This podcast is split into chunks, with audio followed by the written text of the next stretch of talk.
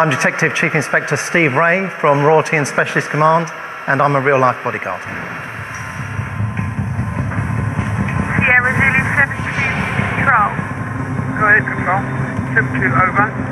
72, you have a Protection officers are highly trained, and we are trained to take on um, lethal threats, and we will neutralise those threats if required to do so. In the programme, the close protection officer, Budd, has an affair with the Home Secretary. How realistic is that? The relationship we have with our, with our principals is purely professional. Uh, anybody that's, that crosses that line would be quickly identified, and uh, they wouldn't last very long in Protection Command. They might not even last very long in the police service. Further arrests have been made, and accomplices to the 1st of October bombers may still be at large.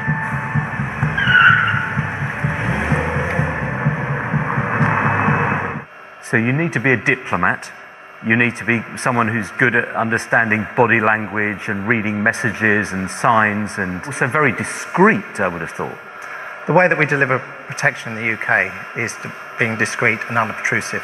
You won't see many of us wearing sunglasses, and uh, having the ability to communicate with heads of state, heads of government, to negotiate uh, really comes to the forefront. This is very much uh, a team effort. We have uh, a whole diverse workforce within protection. Female officers are uh, different, come from all different cultures and backgrounds. Playing part of a protection team has taken me to places that I'd never thought I'd go to before, and I've seen some things that I never thought I would see before.